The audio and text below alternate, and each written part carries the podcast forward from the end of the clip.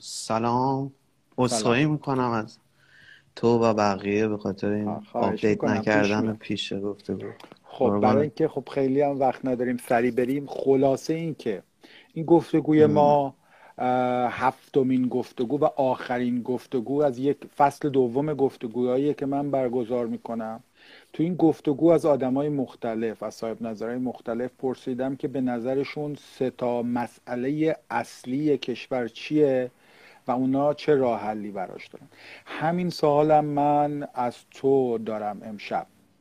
قبل از اینکه بریم سراغ سوالا اگر نکته ای داری بگو فقط یه ذره باید بحث گف... یه ذره فشرده تر کنیم چون یه ده دقیقه یه رو بیرو از دست دادیم. فقط من با اجازت من کامنت ها رو میبندم چون میاد روی تصویر شما. باش. پس من شروع کنم دیگه. بله. مقدمه ای آره این اول که ازت قدردانی می‌کنیم تلاش خیلی قشنگه. اینکه گروه های مختلف و در واقع طیف های مختلف با هم در واقع گفتگو می‌کنین خیلی قشنگه. کمتر چنین چیزایی دیدیم. و پس یه دست مریضات به تو میگم. و خیلی زود و خلاصه. یه سری نکات رو میگم اینکه ما مشکل در واقع تو داری میگی که ما سه تا مشکل داریم یعنی سه تا مشکل من هی تصویرم چیز میشه مجبورم بزنم. ببخش تصویر شما خیلی خوبه الان. آره این گوشی من هر سی ثانیه screen ش میره. من فکر که سر این اینستاگرام هم خاموش شه. این سی ثانیه هست استراحت می‌کنه خود گوشی خاموش میشه. screen. من هی باید دستم بزنم که حالا مشکلی نیست. یه مقدمه میگم که سه تا مشکل داریم ما ولی این مشکلاتی که گفتی ممکنه خب بیشتر هم باشه فلان. ولی یه مقدمه ای راجع به کلا اصلا مشکل و معضل می‌خوام بگم. این که کلا حرفایی که رو من می‌خوام بزنم بحثم اینه که این چیزایی که می‌خوام بگم حکومت صرفا از مردم جدا نیست. یعنی یه سری چیزها هستن فرهنگی حالا اجتماعی هر چیزی. اینا از حکومت در واقع میان. و یه سری می‌تونه از مردم میان یعنی بحث من روی هر دو یعنی معضلات هم تو فرهنگ خود مردم مشکل دارن هم ساختار مشکل داره. دومین بحث اینه که بحث من تقریبا یه جورایی سعی می‌کنم راجع به همه حکومت ها حرف بزنم. به جای اینکه مثلا سعی می‌کنم ریشه ای تر صحبت کنم که مثلا حتی چیزایی که تو دوره پهلوی بود ممکنه تو دوره قاجار هم بود و همچنان ادامه داره به لحاظ فرهنگی. راجع به اینا صحبت کنم. و سومین چیز اینه که بعضی چیزها مثلا فقط مخصوص ایران نیست. یعنی ما نمی‌تونیم بگیم که آقا مثلا فساد فقط یک چیزی که ذات ایران مثلا ما مفسدیم. ما می‌خوریم فلان. اقتصاد نفتی سرمایهداری جهانی شدن اینا همش تاثیر داره روی یه سری مشکلات. پس فقط هم اینجوری نیست که ما می‌خوایم بیایم راجع به مثلا مشکلات. یعنی یه سری مشکلات هم پوشانی داره. و کلا چهارمین صحبتم در مقدمه اینه که معمولا حالا طبق تجربه من تو این مدت مثلا ما برای یعنی اسمشو گذاشتم موزل تعریف موزل. یعنی خود موزل هم خیلی یعنی دقیق نمیشه سری. یعنی که حالا من سه تا دسته بندی کردم. گفتم ما معمولا این سری موزلات داریم که موزلا واقعی هن و ولی یه سری کارشناس حساسن که نکنه این موزل واقعی تبدیل بشه بهانه برای سوء استفاده گروه تروریستی گروه تجزیه طلب فلان. دومین دسته ای سری موزلات داریم که تحلیلگرا برای اینکه خب خیلی نگرانن. مثلا دیدگاه امنیتی دارن نسبت به تجزیه ایران جنگ داخلی فلان. اون موزل کلا انکار می‌کنه این خود دومین دسته است. سومین دسته است که میان میگن آقا اصلا واقعا اون موزله باید انکار بشه. چون موزله برساخت رسانه یا اون نگاه فکری غلط حالا ماست به مسئله. پس سه تا مسئله است. یعنی که یه بار یه موزلی واقعا هست. و سو استفاده هم ازش هست و یه کارشناس به تشخیص میده. میگه این موزل درست سو استفاده ازش هست. رسانه ها نمی‌دونم تجزیه طلب اعتراض فلان ولی موزله واقعیه. نمیشه این کارش کرد. ولی بعضی موقع انقدر این, میگم این خیلی ظریف تعریف موزل. بعضی موقع آدم که می‌خواد از دست این مثلا نگاه کنه که آقا ما تو گیر استعمار نیافتیم ما گیر رسانه نیافتیم مثلا این بهانه نشه خود موزله یه جورایی انکار میشه. اینم خیلی بده. و دسته سوم واقعا استدلال می‌کنم میگم درست واقعا این موزله اونقدر شد موزل باشه ولی داره اغراق میشه. یعنی منظورم که این پیچیدگی هایی نسبت به تعریف موزل هم هست اما من کلا دو دسته مشکل در واقع مشکل موزل تعریف می‌کنم و مقدمه تموم کنم. اینکه ما یه سری مشکلات واقعی داریم با راه های اشتباه و یه سری مشکلات واقعی داریم بدون راه حل مثلا خب یه مشکل واقعی اینه که خب مثلا یه مشکلی هست چه می‌دونم یه طرحی میاد یه طرحی میاد می‌خواد یه کاری درست کنه ولی خب جواب نمیده. همه طرحها که از پیش معلوم نیستن که جواب بدن یا نه. ممکنم جواب نده و باید بره اصلاح بشه یا یه طرحی یه سری مشکل است که بدون راه حل به این معنی که هنوز کشف نشده. می‌دونی؟ یعنی به لحاظ حالا مثلا فکری گفتمانی یا اون آدمایی که مشکل دارن هنوز زبان و قدرت بیانش رو ندارن و اون مشکل باید بره کش یه سری مشکل هم هست که حالا این مشکله بدون راه حل مونده یا راه حل غلط واسه اومده به سیاسی. که مثلا مثال میشه مثلا بنزین زد. یعنی مشکله بود. می‌تونست بهتر حل شه. ولی راه حل غلط بود و باعث شد که مثلا یه سری مشکلات دیگه به وجود بیاد. حالا تو اینو صحبت می‌کنیم. نظرم آره من وارد مستاقا بشی روشنتر میشه. به نظر آره. بندی جالبی بود ولی احتیاج به یه سری مثال داریم که دقیقا بفهمیم آره تو مثالا بریم مشخص میشه. حالا من مقدمم تموم شد. تو هم حالا می‌تونیم وارد گفتگو شیم که چیز نشه. آره خب. بگو به نظرت اون سه تا چالش معضل اساسی مسئله نمی‌دونم اون چیزی که باش مواجهیم چیه؟ حالا توی پرانتز بگم اینکه من اصرار داشتم از آدم عدد بخوام به خاطر اینکه ردیف کردن مشکلات عالم که کاری نداره. یه جور احساس می‌کنم این که عدد میدیم برای اینکه با یه منطقی آدما دست به انتخاب بزنن و اون منطق منطق عمل دیگه. می‌خوام یه کاری براش بکنیم. این دلیلش اینه که عدد سی حالا چرا نه دو چرا چهار یا اصلا کلا لیست کنیم. که اون منطق اولویت بندی افرادم ببینیم حالا چه به صورت واضح توضیح میدن چه توضیح نمیدن ولی بالاخره میشه فهمید که نظام ارزش گذاری چیه. حالا تو اگه بگی ستا چیه ما وارد گفتگو بشیم. این ستاش یکیشو که یعنی ستا رو اول بگم بعد یکی یکی واردش رو چی منظور آره به نظرم که بدونیم آره. در مورد چیا صحبت به این یه مشکل من خواستم در واقع یه ذره تمرکز مال اقتصادی است ولی خب فرهنگی اینا است. ولی یه مشکل که یه مشکل خیلی عنوانوار تیزوار میگم. مشکل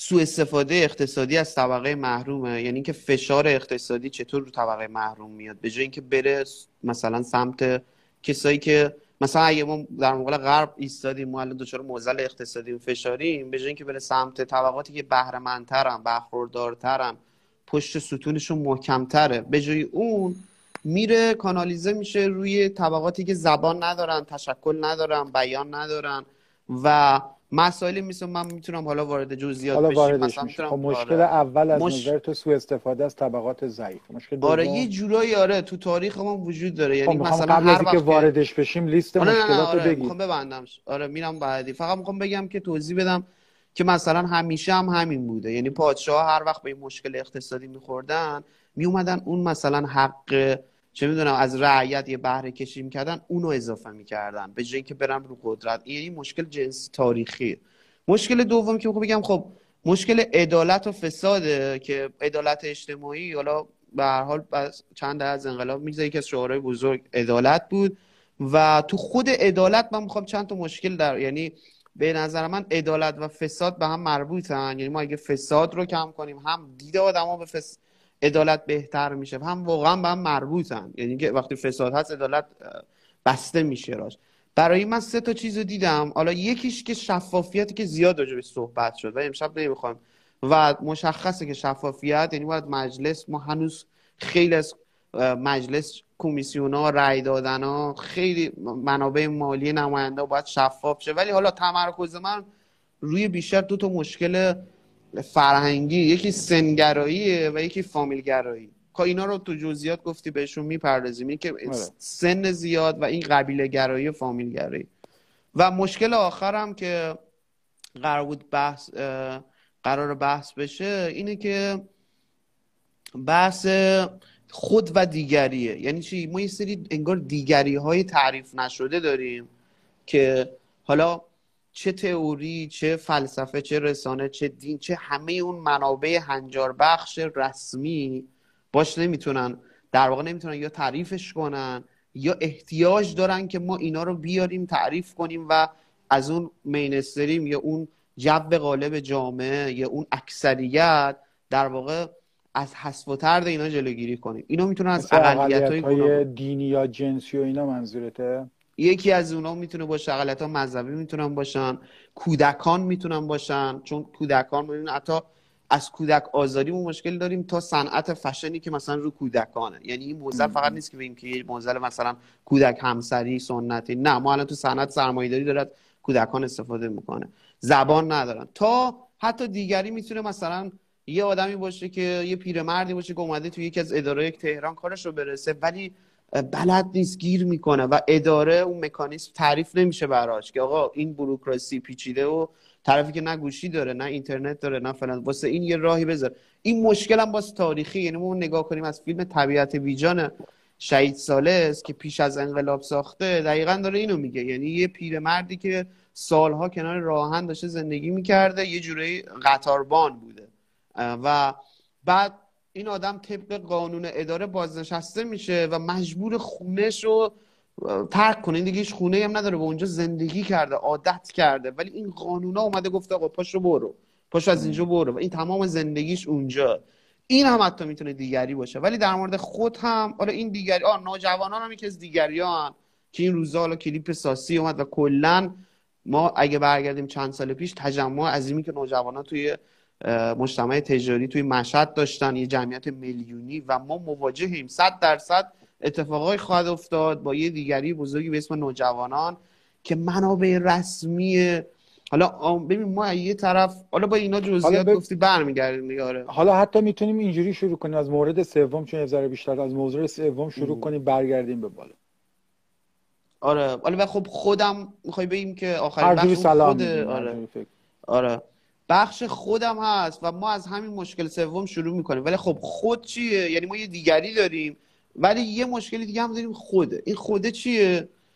ما یه جورایی انگار حالا تا یه این می‌تونه دلایل مختلف داشته باشه. یعنی ما مواجهمون با استعمار مواجهمون با علوم انسانی که حالا علوم انسانی بوده که تعریف ما رو از خودمون از شرق تعریف خیلی دم دستی یا تعریف کلیشه‌ای کرده. و اینا رو ما درونی کردیم در خودمون. یعنی من اسمش گذاشتم حراس از خود. ما یه خودحراسی فرهنگی هم انگار داریم که این تو بخش مختلف هست. ما از همینجا به نظرم بحثمون شروع کنیم برگردیم خب حالا یه ذره بیشتر مثلا توضیح بده دقیقا منظور چیه مشکل این خودحراسیه. از اینجا میاد مثلا ببین خودحراسی مثلا تو از اقتصاد گرفته ما یعنی کالای ایرانی واقعا حالا درست تحریم هست مشکلات مواد اولیه ولی واقعا به لحاظ فرهنگی هم ما کالای ایرانی رو حمایت نمی کنیم یعنی هر چیزی که اسمش خارجی باشه برند باشه این از اقتصاد گرفته تا امنیت ملی. وقتی ما از خودمون نفرت داشته باشیم ما نگر یعنی اونجوری علوم انسانی ما رو جوری معرفی کرده باشه که آقا یه غربی وجود داره یه سری آدما بودن مرحله بالاتر از تاریخ یه سری آدم هستن مثلا حالا دارن می‌رسن به ما. این نگاه به خودمون وجود داره. یعنی ما از اقتصاد گرفته تا امنیت ملی. یعنی تو تو تو امنیت ملی هم حتی این نگاه وجود داره. یعنی فکر می‌کنی که نهایتا حالا درست ما داریم مثل کارا داریم می‌کنیم تو خاورمیانه و اینا. اما اینا خب اینا ما مشکل داریم. اینا ما داریم جهان آسیب می‌زنیم. ما مثلا هیچ وقت نمی‌تونیم اعتماد به نفس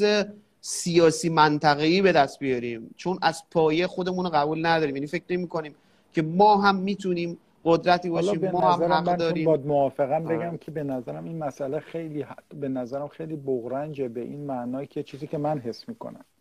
نه فقط خودمون رو قبول نداریم که منافع اون دیگری غربی هم منافع خودمون می‌دونیم. یعنی وقتی منافع اونا به خطر میفته من کاملا احساس می‌کنم که هموطنا دچار استراب میشن. اگر هر کنشی هر اتفاقی که منافع قدرت غربی رو به خطر بندازه دچار استرابشون می‌کنه و همونطور که قدرت خودمون باز استراب می‌کنه. گویی که یه احساس خود بیگانگی به منافع خودمون داریم. یه جوری احساس شراکت تو منافع با کسایی می‌کنیم که ما نیستن و یه جوری احساس بیگانگی با منافع خودمونن. این حتی اعتماد به نفس داشتن در مورد توانایی یه مرحله جلوتره. ولی یه مرحله قبلتر و بدیهیتر و خیلی مادیترش یه سری منافع داریم صرف نظر از توانایی همون حتی من احساس می‌کنم اینم نسبت بهش یه یه رابطه عجیب غریبی وجود داره که با تأمین منافع اون رو مسترب می‌کنه. درسته. بعد در واقع تو این فضا تو این فضا همه چیز نسبی میشه. یعنی تو این فضا حتی مم... یعنی اگه بخوایم بریم به فضای یه مثال شبیهش رو بزنم که اتفاقی که تو عراق افتاد. یعنی توی عراق ما مواجهیم با خب بعد از فروپاشی شوروی خب ما یه کمونیست های یعنی عراقی روشنفکر خیلی کمونیست بودن. تروتسکی خیلی مثلا چپ بودن.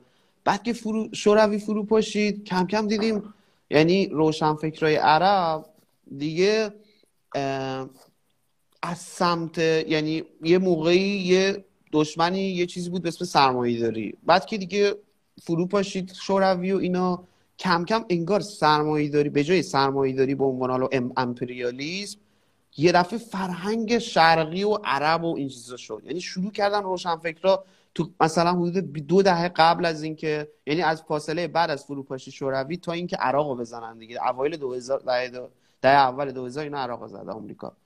تو این فاصله خیلی مهمه. این روشنفکر عراقی شروع کردن صحبت رو اینکه آقا فرهنگ ما به درد نمی‌خوره ما باید شبیه غربی رو بشیم. این یعنی چی؟ عربا فلانن. این حاکمایی که اینجا هستن. این نوشتن نوشتن به جایی کشیده شد که حتی یه جورایی توجیه جنگ آمریکا با عراق شد. یعنی حمله احساس نمی‌کنید که فضای روشنفکری ما اینو تثبیت شده است؟ یعنی تقریبا تو فضای روشنفکری ما هم همینه. آره یه جورایی میشه گفت جب قالب ما همینه. یعنی حتی ببین با چپتر حتی مارکسیست ترین فردی که خب خیلی زاویه داره با سرمایه داری. اما به بحث منافع ملی کشیده میشه به بحث ملیت کشیده میشه این آدم فکر می‌کنه که قدرت فقط قدرت ملی یعنی نمی‌تونه بفهمه که آقا این قدرت ملی یه قدرت فراتر از این وجود داره قدرت فراملی. و اون قدرت فراملی روشن ما همیشه ببین این گزاره همیشه هست. روشنفکری علیه قدرته. روشنفکری بر قدرت نمی‌دونم با قدرت یه چیزایی تو فضای روشنفکری ایران هست. خب یعنی این حتی روشنفکریه. یعنی روشنفکری باز با آکادمیسیان فرق داره. یعنی روشنفکر فکر می‌کنه که فضای مستقلی داره که حالا می‌تونه تو اون فضا تفکر کنه در بند قدرت نیست. ولی بر قدرت رو همیشه ملی تعریف کرد. به خاطر همین روشنفکرای ما در در واقع در مقابل بعضی موقع در مقابل منافع واضح ملی قرار می‌گیرن. چون که تعریف قدرتشون محدوده. و توی دوباره حتی چپترینشون دوباره اون انگاره های تحقیرگرانه نسبت به فرهنگ ما هست. کما اینکه خب هست دیگه توی مارکسیست هم ببینیم تو نظریاتش هست. آقا شرقی مثلا تحرک ندارن اینا ایستا تاریخشون اینا پویایی ندارن. یا مثلا مارکس جملاتی داره میگه اصلا عینا میگه شرق زبان ندارد ما باید به اینا زبان بدیم. خب این برخورد چی میشه؟ کم کم که خب این که ماها کلا یعنی حتی اگه زاویه داشته باشن با سرمایه داری و فلان اینا خودشون رو باور فکر کنن که مشکل یه سری مشکل هست. مشکل های درونی خود ما هست یعنی ما دینمون که خرافات عقب مونده ایم پس از دلش چی در نمیاد. فرهنگمون که اینجوریه. و از دل این اکتیویست هایی میان که نگاهشون نگاه استعماری. اگرچه خیلی شیکن اگرچه خیلی یعنی نگاه استعماری وقتی میگی؟ مثلا ببین activist های حالا من خودم چون از نزدیک مثلا با سری activist های بچه علوم اجتماعی ارتباط داشتم مثلا فکر کن مثلا activist های چپ. خب اینا چی میگن؟ اینا میگن خب ما یه دینی داریم به اسم اسلام. یه سری در واقع چیه این که افیون توده‌هاست. بعد ما یه سری فرهنگ عقب مونده شرقی داریم. چیه؟ مثلا هجاب بعد اینا کلی فعالیت می‌کنن که این زن حالا یا دختر چادری و متقاعد کنن که آقا هجاب یا چادری یا هر هجابی هجاب محدودیت واسه بذار که کل تلاش تو این در صورتی که واقعا چرا باید؟ یعنی این یه فرهنگیه. طرف می‌خواد هر دوست داره لباس بشه خب این دوست داره سنت خودش فرهنگ به خاطر گشت ارشاد دیگه. یعنی توی این موضوعات خاص میشه فهمید. یعنی به خاطر احساس سرکوبی که از طرف حکومت می‌کنن آدما به جایی که بخوان اون سرکوبه رو نفش کنن میرن یه مدل سرکوب بدیل طراحی می‌کنن که یه مدل دیگه سرکوب کنن. ولی یه بخشش به خاطر گشت ارشاد دیگه به خاطر اجبار آره. حکومت. یه آره، روشی در ما برای مقابل مقاومت در مقابل زور حکومت. آره خب اجبار حکومت هست اون که درست. ولی فرض کنیم یه طرف توی خانواده وجود اومده که اصلا اجباری نبوده خودش انتخاب کرده. این نگاه تحقیر آمیز که که مثلا حالا این فقط یعنی این جنبه من می‌خوام بگم که یه جورایی این بحث حالا درک نشدن خود که داریم میگیم جنبه جهانی و رسانه‌ای هم داره. یعنی بعد از به وجود آمدن داعش ما اسلام حراسی جهانی داریم. ما الان واقعا توی جهانی زندگی می‌کنیم به شدت جهانی شد. یعنی کودهای فرهنگی جهانی هم. مثلا تنش هایی که ما داشتیم با آمریکا داشت از یه سری سریال اسم سریال یادم خیلی مرمن ندیدمش. فکر کنم تو اسمش یاد باشه. که می‌گفت وینتر is کامینگ یه سریالی بود که Game of بود.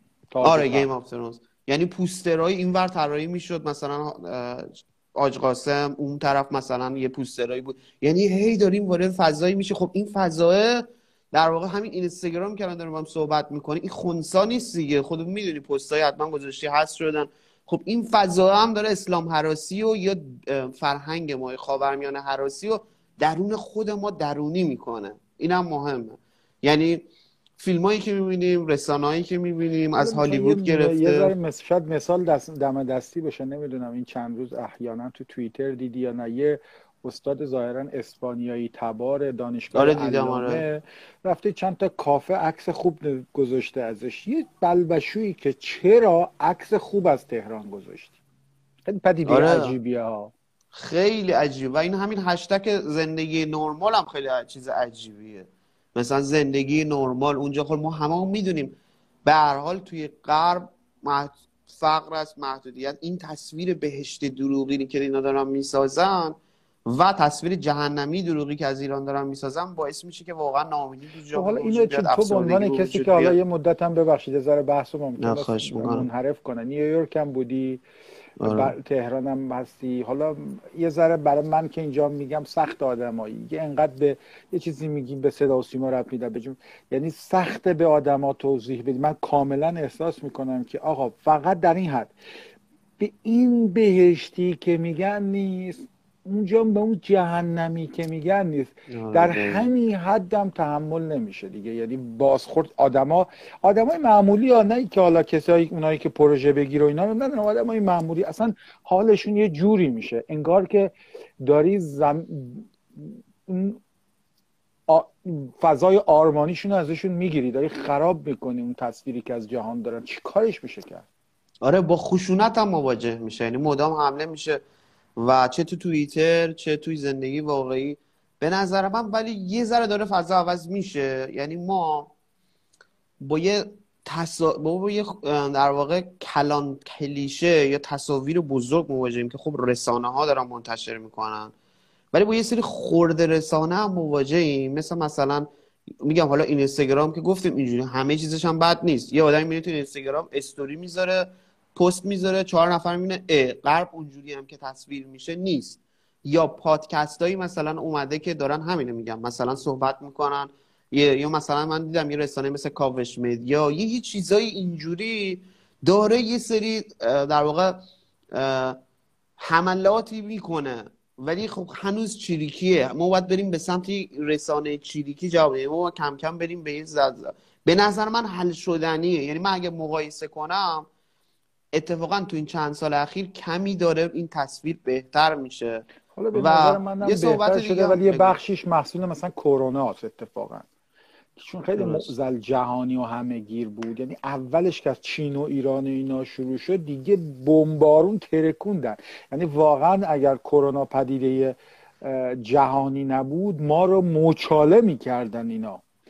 بعدی وقتی آه. دیدن آقا تو بقیه کشور دیگه هم چجوری مدیریت میشه و عوارضش چی میشه و همزمان هم بود حالا از شناسایی و چه می‌دونم قرنطینه بگیر تا بعدا معضل واکسن و اینا یه ذره به اتفاقا به نظرم کرونا تعدیل کرد یا شاید اینجوری نمی‌دونم آره یه ذرم یعنی یه جور نگاه کنیم به تاریخ سیر تاریخ الان ما حمل و نقل شد بگیم 100 150 سال یعنی نسبت به گذشته خیلی بهتر شد. یعنی مثلا قبلا اینجا از ایران پاشی پیاده بری کربلا من که الان با هواپیما خیلی زود می‌رسی.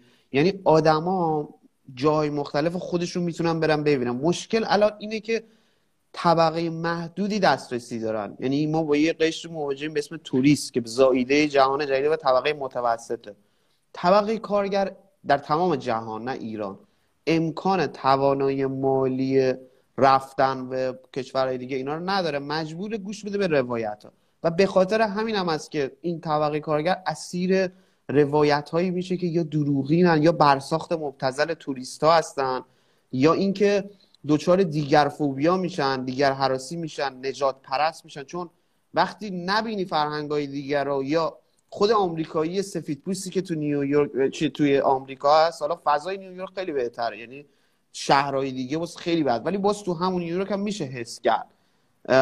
وقتی ساکنه پویا نیست ندیده. یعنی باز آمریکا تازه خیلی کشور مهاجر پذیریه. خیلی آدما میان. ولی به هر حال ما با یه طیفی مواجهیم که مخصوصا ایالت های جنوبی آمریکا که طرفدار ترامپ اینا هستن اینا واقعا یه طبقه سفید پوست کارگری هستن که یک مهاجر هم توانایی مالی ندارن که مثلا برن و زیاد گستردگی تنوع زبانی همین که برای صحبت تو قطع می‌کنم. برای اینکه برسیم به همه موارد آره. دیگه هم بگیم به نظرم این مورد سوم تا حدودی روشنه که بالاخره ما یه معزلی داریم در تعریف یه سری دیگری که حالا اونا نمی‌دونم می‌خوای بازش کنی الان من پیشنهاد میدم رد شیم چون مورد دیگه مونه.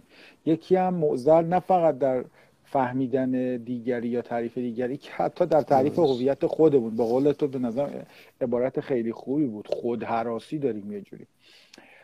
اون دو مورد قبلی که گفتی اون مسئله سوء استفاده اقتصادی از طبقه محروم. اونو میشه یه باز کنی منظورت چیه؟ آره من بحث سوء استفاده صحبت اینه که مثلا مثال خیلی بارز بگیم. مثلا طرحهایی که دولت میده می‌تونه بیاد فشار اقتصادی و مثلا مثلا همین طرح بنزین که داد. می‌تونست بیاد حتی قبل از اجرای طرح بنزین که موزلاتی به وجود آورد که خودمون همه رو می‌دونیم چه اتفاقی افتاد می‌تونست بیاد شناسایی کنه یا حداقل فشار رو کانالیزه کنه سمت کسایی که توانایی در واقع تحملش رو دارن یا اینکه بیاد خیلی راحت مگه اسلام شهر چند تا مثلا راننده نیسان داشت؟ بیاد شناسایی کنه قشنگ. حالا اینکه واقعا این چقدر بی برنامه انجام شد دلیلش عمدی صحوی اینو بماند. ولی می‌تونست بیاد شناسایی کنه. طبقاتی که روشون فشاره. این طبقات کاملا قابل شناسایی و قابل حمایت هم ولی برعکس میشه. یعنی یه جایی که مش چرا برعکس میشه؟ به حال فکر یه فشار اقتصادی هست رو ما روی دولت. به هر حال تحریم خیلی غیر انسانی و هر انسانی می‌تونه بفهم آزاده ای باشه می‌فهمیم تحریم چقدر وحشتناکه. و بودجه کم اومده. حالا چون لابی های قدرت لابی های قدرت منظور من خیلی فراتر. این پزشکان هم می‌تونن لابی کنن. وکلا می‌تونن. کسایی که تشکل دارن کسایی که بیان دارن کسایی که زبان دارن کسایی که می‌تونن وارد بشن و از خودشون دفاع کنن. خب حکومت که نمی‌تونه یعنی هر تلاش می‌کنه از پزشکا مالیات بگیره. پزشکا چون تشکل دارن از خودشون دفاع می‌کنن. سلبریتی ها رو میره وارد شه ورزشکارا و فوتبالیستا رو میره وارد که این همه دارن پول در میرن و یه طرف هم میترسه. چرا؟ چون مثل واکسن میگه که خب ما اگر به اینا اول... یه موقع یه خبری اومده قرار به اینا اولویت بدن دیگه. میگه خب ما اگه اولویت ندیم اینا سر صدا می‌کنن. اینا واسه ما موزر شد. اینا یعنی باج هم میدن به اینا. چرا؟ چون اینا زبان دارن بیان دارن می‌تونن بیان قدرت دارن. ولی اون طبقه در واقع محروم که این چیزو نداره. این چانه قدرت چانه زنی و نفوذ نداره. از حداقل دستمزد گرفته. یعنی به جای اینکه بیاد توی حداقل دستمزد که فکر کنم همین امشب هم دارن خبرش نهایی میشه. چقدر به جای اینکه اینجا بیاد به نفع چون اینجا بیاد چونه زنی بشه به نفع کارگر و نیروهای چون به هر حال چه به لحاظ فرهنگی چه به لحاظ اقتصادی محرومیت ها وجود داره توانایی پیگیری حقوق رو اینا نیست. خب اینا به جای اینکه تعادل اینا حداقل اسموز کنترل می‌کنن. یا مثال دیگه ای که من به ذهنم می‌رسه آره این این دلار 4200 تومانی آفرین دلار یکی از اون آره. ببین خیلی پدیده جالبی ها یعنی موقعی که قرار ترامپ از توافق خارج بشه یا خارج شده و کشور قرار دچار بحران ارزی بشه یعنی درآمدش کم بشه و مثلا موزلات شاد اولین راه حل حکومت یا قدرت اینه که من بیام پول پولدارترین بخش های جامعه رو بهشون پول بدم. تر هم چیه؟ دلار 25 هزار تومنه. من بهشون 5 هزار تومن میفروشم. این یعنی یه دلار بخر چهار دلار مجانی بگیر ببر. درست. یعنی اگه پولت یه میلیارد تومنه با یه اینجوری میشه 6 میلیارد تومن. اسمش هم گذاشتن برای دف... برای کنترل قیمت کالاهای اساسی. حالا اتفاقی که افتاده چیه؟ تو این چند سال حدود 50 میلیارد بیلیون دلار پول اینجوری حروم شده. امسال 10 میلیارد تصویب کردن. اینه که پول اولا که میدن به اونی که رانت و ارتباط داره. خیلی از این شرکت ها رو کاغذ این دلار رو بهش میدن که بره کالا وارد کنه. اگر تازه یک طرف این دلار رو ببره و واقعا کالا وارد کنه. و انقدر خوب باشه که با همون قیمت بفروشه. یعنی نره به قیمت آزاد. اینا یه دست می‌خرن دست بعد به قیمت بازار فروخته میشه. و محصولش اینه که تمام کسایی که چیزی شبیه اونو دارن تولید می‌کنن تو کشور مزیت اقتصادیشون از دست میدن تعطیل همه کارگرا اخراج. اونجایی هم که اومدن سعی کرده دولت به ظاهر کنترل کنه که قیمت مثلا طرف این دست نکنه اون دست بفروشه تو واسطه قیمت نره بالا. چون با ارز ارزون وارد شده این ملت گوشت رو می‌خرن دوباره صادر می‌کنن. یعنی این دلار این پول مملکت که ریختیم تو حلقه کسی که وارد می‌کنه نه فقط قیمت گوشت پایین نیاورده که نایابش هم کرده. چون ملت دوباره قاچاقش می‌کنن به این اونور. و به راحتی تونستن به اسم طبقه فقیر جا بندازن اینو. و حالا شما بگو ما 20 درصد یارانه مستقیم رو ببریم بالا. یه ذره حداقل همه حالشون بد میشه.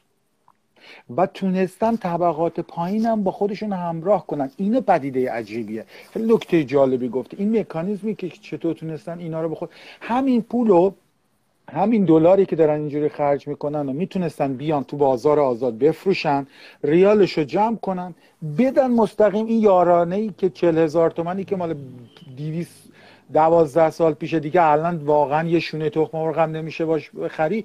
این این پنجاه میلیارد رو بین مردم پخش می‌کردن. درسته. تو خیلی از مسائل دارن این کارو می‌کنن. الان مثلا حتی سراوان هم به نظر من مثلا تو سراوان حال اتفاق افتاد. مثلا ببین هر جایی که خب درسته سوخت الان کمه یا موزلیه یا به هر حال سوخت ما خیلی از واسه چیزای ما تو ایران ارزون داره میره ترکیه داره میره کردستان و عراق به قیمت قاچاق فروخته میشه. اما درسته حالا حکومت تحریم نفتی شد فلان شد فشار اومد. اومده حالا یه طرحی گذاشته مثل طرح رزاق که اومده گفته آقا شما سوخت می‌کنین شما رو مثلا شما سوخت قاچاق می‌کنین بیایم شما رو دستبندی کنیم. حالا نمی‌دونم این طرح ممکنه در قسمت نیتش خوب بود. ولی تو اجراش حالا چی شد؟ بگم که اگر که چرا فشار روی که بدبخت بیچاره است بهش بگی آره. من بهت اجازه میدم قاچاق بکنی خب سوختو به قیمت خودش بفروش پولشو بده بهش. آره و اینکه تو این تر جالبه خیلی محدود شده. یعنی فکر کنم تا شوهای 20 کیلومتر از اون از اون محدوده یعنی کل مردم بلوچستان دیگه نمی‌تونن. یعنی این حساسیت که... پرداخت یارانه مستقیم ما نمی‌فهمم چرا تو جامعه ما وجود داره. آره خب ببین یه سری چیزان به هر حال یعنی پول مستقیم شاید جذابیتش واسه مردم بیشتر باشه. فکر می‌کنن که حالا یه سری چیزای اینجوری هم نمی‌دونم. به هر حال این تره این تره به نظر من می‌تونه مثل من خود گفتم یه توییت راجبش زدم. مثل این میمونه که شما بیای بگی که از فردا پارکینگ تهران تهران تو پارکینگ عمومی تو خیابون دقیقه مثلا 10 میلیون 20 میلیون. بله خیلی خوبه. ممکنه خودروی تک سرنشین کم بشه ترافیک کم شه آلودگی کم شه. مثل خیلی از شهرهای بزرگ دنیا هم می‌کنن. ولی وقتی بستر حمل و نقل عمومی رو فراهم نکردیم وقتی ناوگان حمل و نقل و بیارتی همش پر مترو پر جانیست یعنی چی این حرکت؟ یعنی حرکت واقعا اشتباه کامله. به نظر من تو سراوان می چیز شبیه همین شد. وقتی ما هنوز مردممون قدرت مالی ندارن وقتی تا بله وقتی اینا به لحاظ اقتصادی اینا رو توانمند کردیم مثلا توی طرح ده ساله حالا به نظرم یه ذره تو خودت داری همون منطقه رو باز تولید می‌کنی. ببین این اساسا قیمت بنزین پایین باشه به نفع بخش ضعیف جامعه است آمار اینو تایید نمی‌کنه. حجم یارانه بنزین که اگر اشتباه نکنم حدود هفتاد میلیارد دلار در سال میدیم به نسبه بهرهمند جامعه. اونایی که به خودروی شخصی دسترسی دارن. و اتفاقا اون طبقه پایین ازش بی بهره است در حالی که این پول میشه به اونا توضیح کرد. این که ما بیایم بگیم حالا بذار یه ذرم قاچاق بکنه یعنی به نظر من داریم باز منافع اون با نیمه بهرهمند جامعه رو به اسم اون پایینی جا می‌زنیم. میگیم در هر صورت ببین قیمت کنترل بنزین رو پایین نگه داریم که هیچ. بذار قاچ چون واقعیت اینه که قاچاق هم مینستریمشون این چهار تا آدما که نیستن که. این فشار مال اون باندی که سازماندهی شده قاچاق می‌کنه. همونطور که سر اون مؤسسات مالی که ورشکست شد یه عده دیگه داشتن تنش ایجاد می‌کردن به اسم اینکه مردم تو خیابونن. این تنش ایجاد کردن به اسم مردم بیچار و بدبختم داره اون باندی که داره به صورت سیست عدد قاچاق خیلی بزرگه. با چهار تا نیسان که نمیشه این حجم قاچاق درسته ولی به هر حال یه سری آدم الان دارن اینجا نون در میارن و ما نمی‌تونیم یه نونشون رو قطع کنیم. بله اگر خب یا بنزین رو به قیمت بفروشیم. آقا اگر قراره بریم ترک این بنزین بره پاکستان با قیمت آتومن فروخته بشه خب بفروشیم یارانه مستقیم بدین به این آدما. بله به هر حال ما موافقیم که راه های یعنی تو یه راه دیگه میگه من یه راه دیگه میگم. ولی در این به نظر من با هم موافقیم که یهو بیایم این بدون در نظر یعنی این تر در واقع درست گروه تروریستی اونجا بودن صحنه گردان شدن قاچاقچی بزرگ پشت صحنه ولی یه سری مردم هم اونجا دارن به لازم مالی به شدت تحت فشارم. ما چنین چیزی توی بنزین هم یه جورایی دیدیم. یعنی تر بنزین شاید درست یعنی من با تو در این زمینه موافقم که ما به جای اینکه یارانه بنزین بدیم بریم یارانه مسکن بدیم. یعنی بخشی از این یارانه بدیم روی اجاره خونه. آره واسه مسکن خیلی بهتره چون که همه احتیاج به مسکن دارن ولی همه ماشین ندارن. اگرچه طبقات کارگر الان مثلا موتور هوندا خیلی دارن دارن اسنپ کار می‌کنن. وانت و نیسان خیلی دارم. ولی اون به هر حال که سهمه ببین وقتی بخش زیادی از دارایی عمومی داره به صورت یارانه انرژی پخش میشه اون بخش ضعیف سهمش چجوری می‌کنه؟ میاد مسافرکشی می‌کنه. شما اگر این سهم نفت رو به جایی که اینجوری پخش کنی تو جامعه یه جور دیگه پخش کنی. اگر به این به یارانه مستقیم می‌دادی که می‌رفت یه کار دیگه می‌کرد. می‌تونست یه چیز تولید بکنه می‌تونست خرج آموزشش بکنه. مجبور نبود بره. این این که کسب و کارهای کاذبی هم که حول و حوش این سوخت شکل گرفته محصول همینه.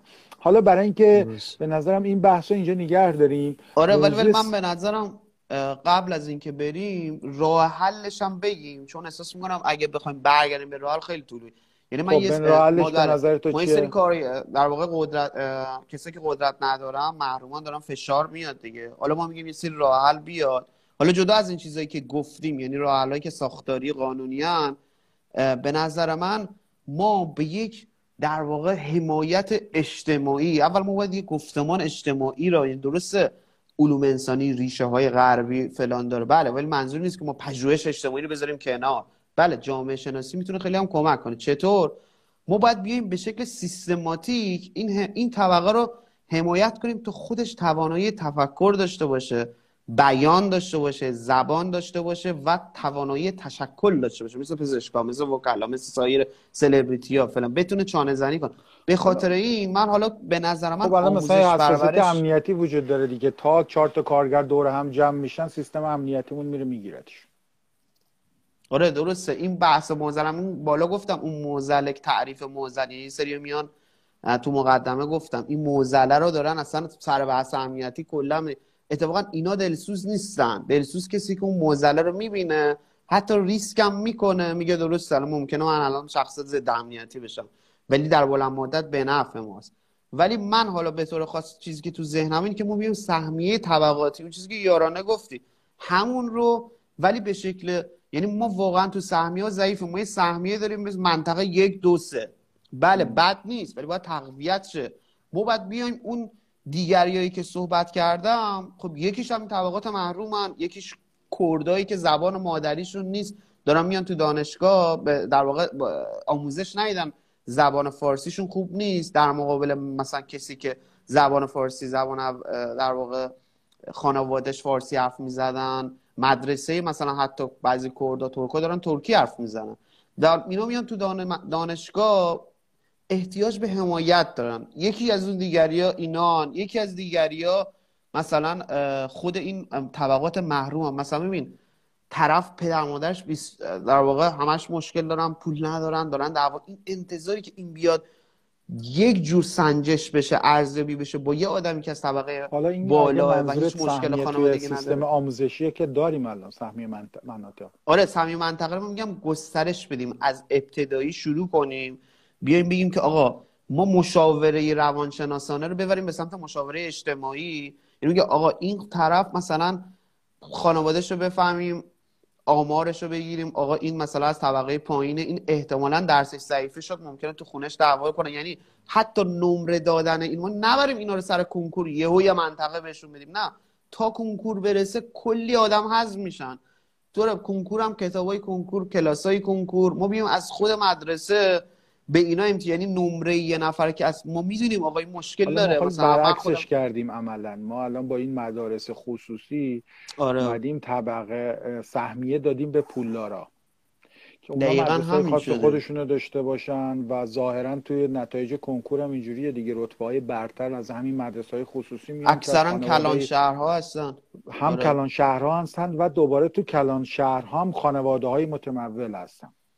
آره ما اگه میگم اگه بیم این سهمیه ما یه سهمیه خوب داریم که خانواده شهدا ایثارگران درست هم از هر کشوری به رزمنده ها نظامی ها و شهدای خودش بها میده. چون واقعا سخته. طرف از اول برای ما رفته جنگیده. باید از بچه شود ولی اینو باید گسترش بدیم.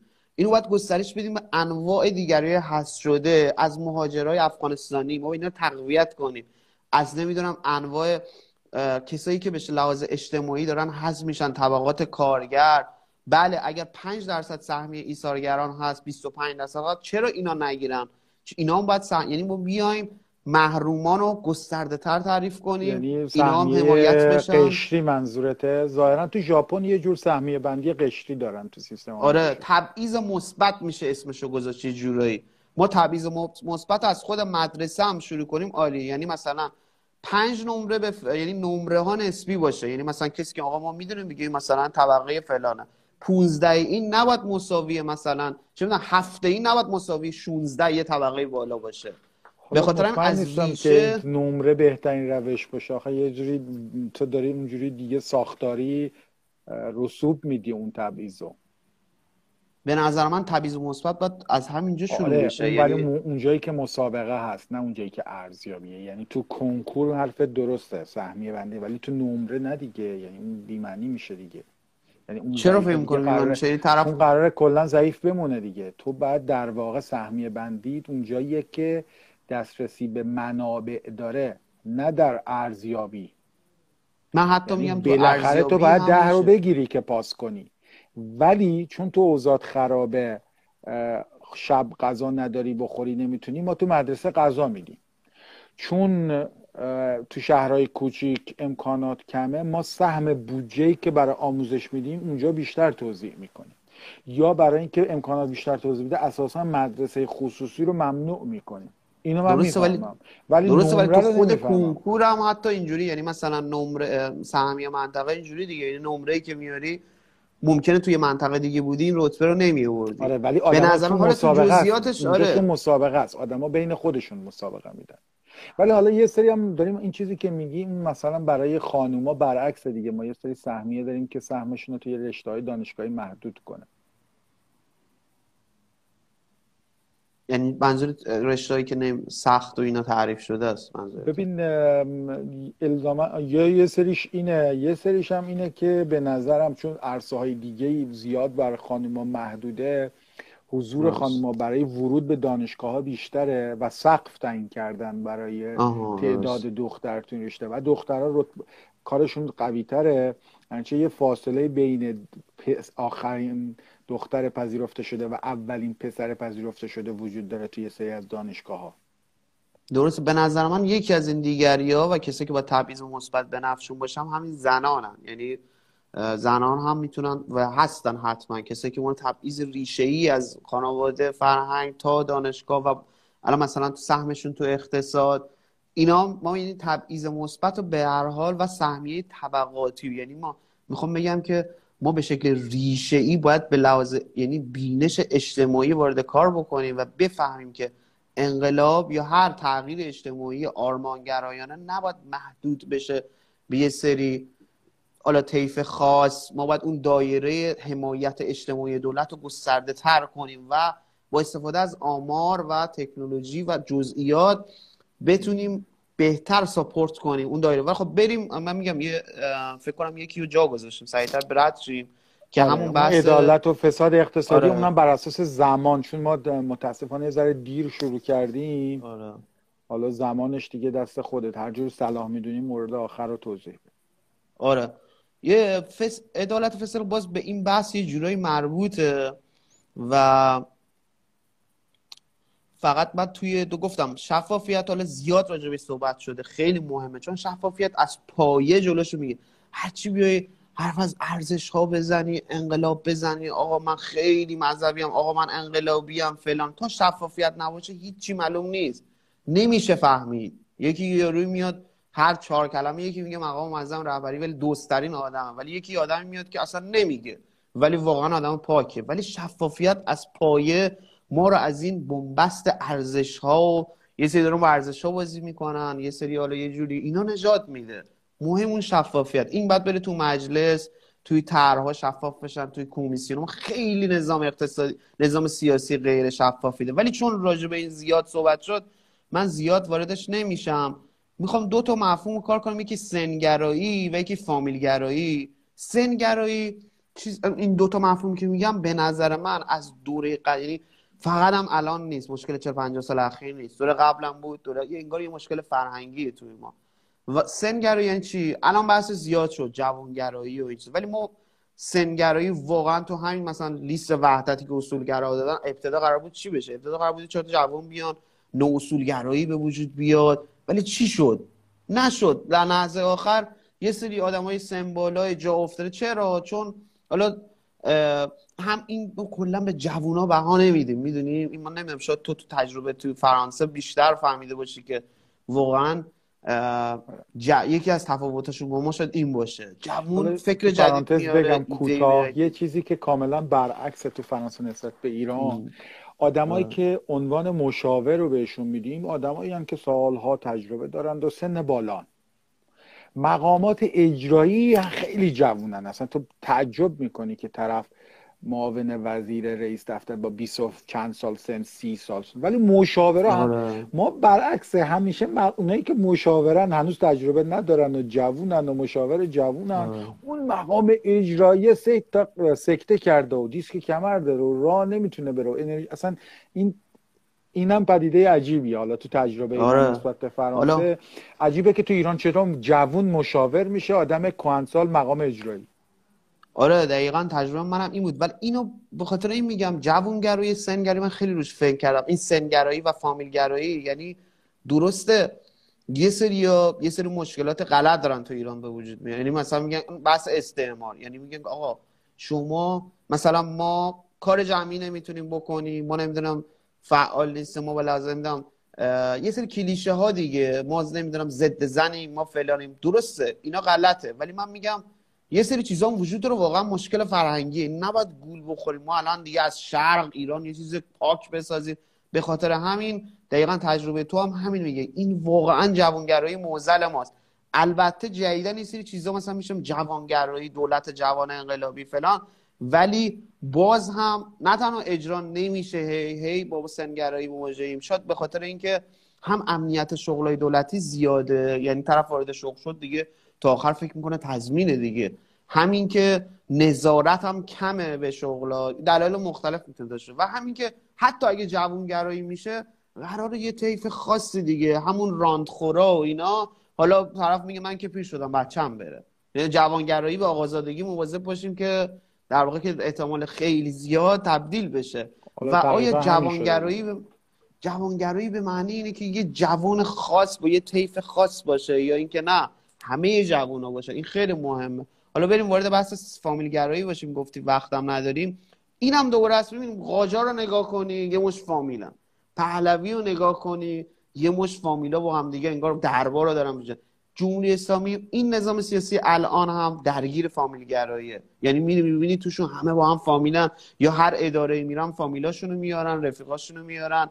این فامیل گرایی هم یه چیز فرهنگی هم از فقط بس گفتم حکومت ربطی نداره نمی‌تونه سه تا حکومت بیاد هر سه تا اینجوری باشه.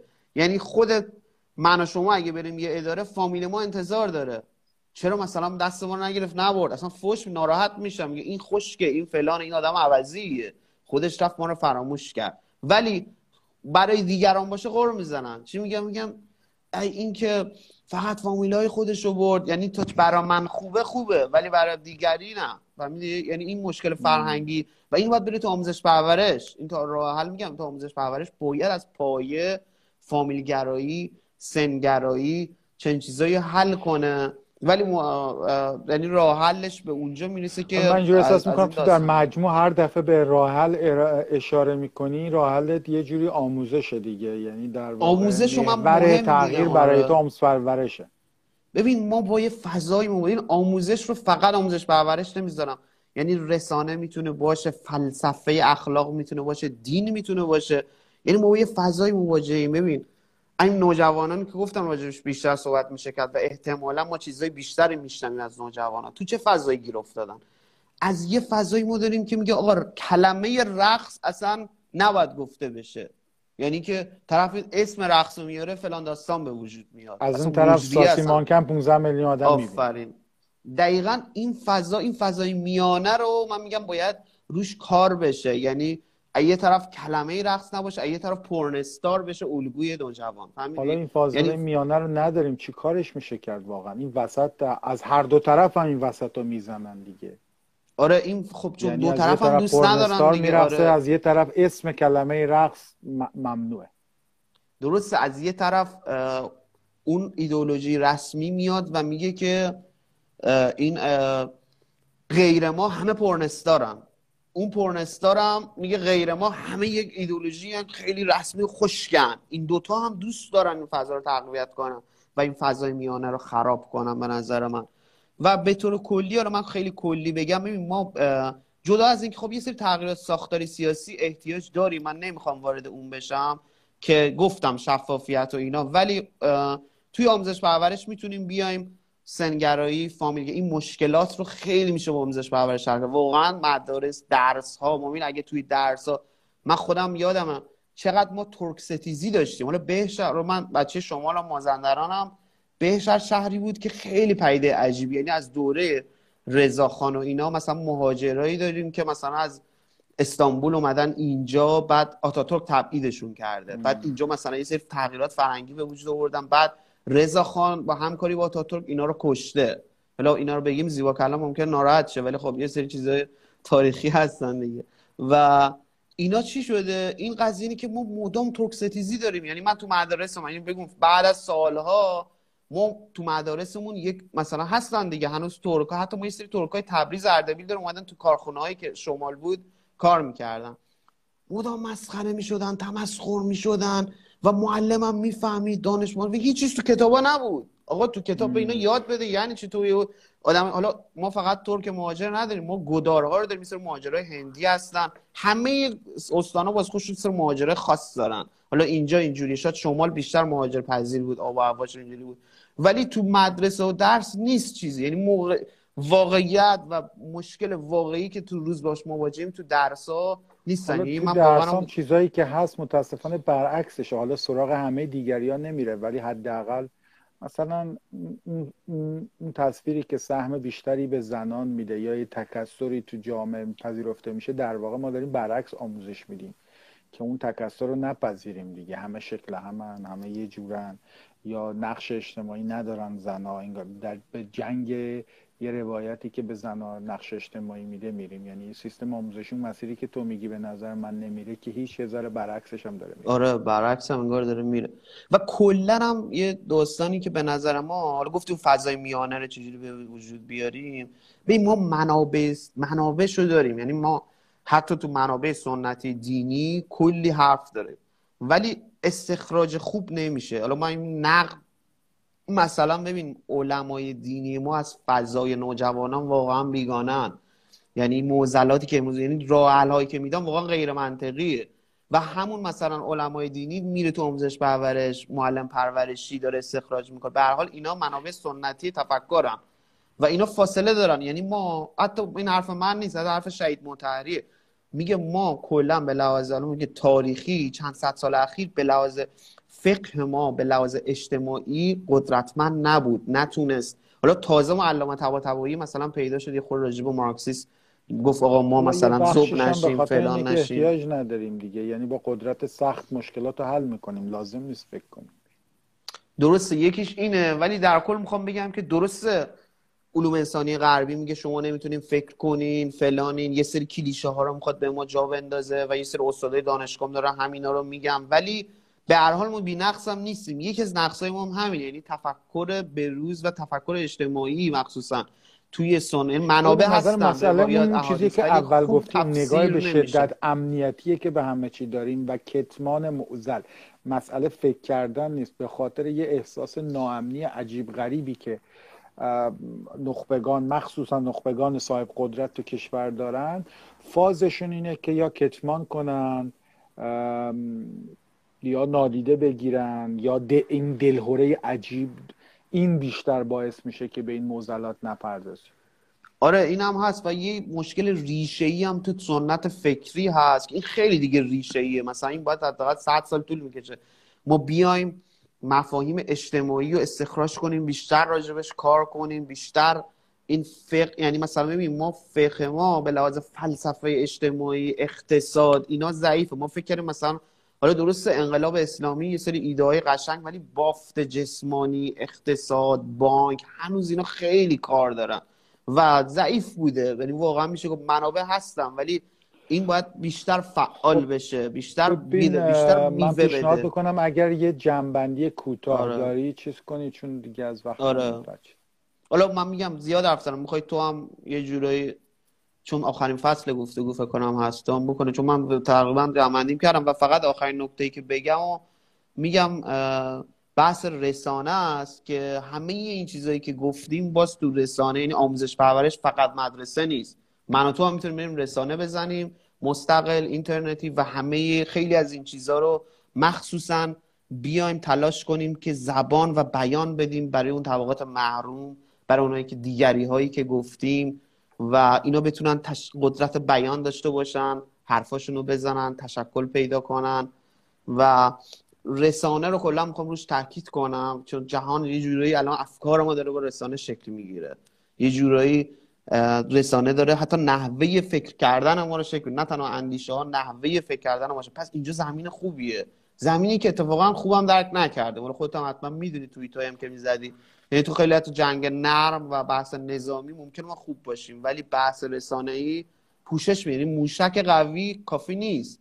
رسانه قوی هم خوبه. ممکنه موشک عالی بزنی ولی رسانه که خودت گفتی. یعنی رسانه ما دست فرمونش نادیده گرفتن چیزایی که خوشش نمیاد. و این نادیده گرفتن و نپرداختن با این توهم که ما اگه بهش نپردازیم نیست در واقع داره ملت رو حل میده. سراغ من و تو. این که عربستان سعودی بره تلویزیون درست کنه و تروریست رو پروموت کنه خب در شرارتشون و بدیش چیز عجیبی نیست. ولی اینکه عربستان می‌تونه با چند صد میلیون پول ده میلیون مخاطب تو ایران بگیره به خاطر خوبی شبکه اونا نیست. به خاطر ضعفیه که ما تو کار رسانه کردیم و این ذهنیت که ما نمیگیم آدما نمی‌فهمن. حالا هر چیزی که از نظرشون معضله. و این تبدیل افکار عمومی کشور رو تبدیل کرده به زمین حاصل خیزی که با چند ده میلیون یا صد میلیون پول هر کشوری تو دنیا بتونه مخاطب بگیره تو ایران.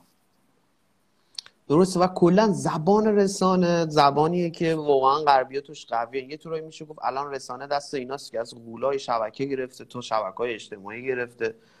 و حالا من خیلی زمین حتی زبانم نیست. نکته اینه که اصلا نمی‌پردازه بهش. یعنی اگه میپرداخت و با یه زبان خودش میپرداخت یا زبانش خوب بود یا بد بود یعنی ملت دارن در مورد یه معضلاتی حرف می‌زنن. کف جامعه صداسما انگار یه کشور دیگه است.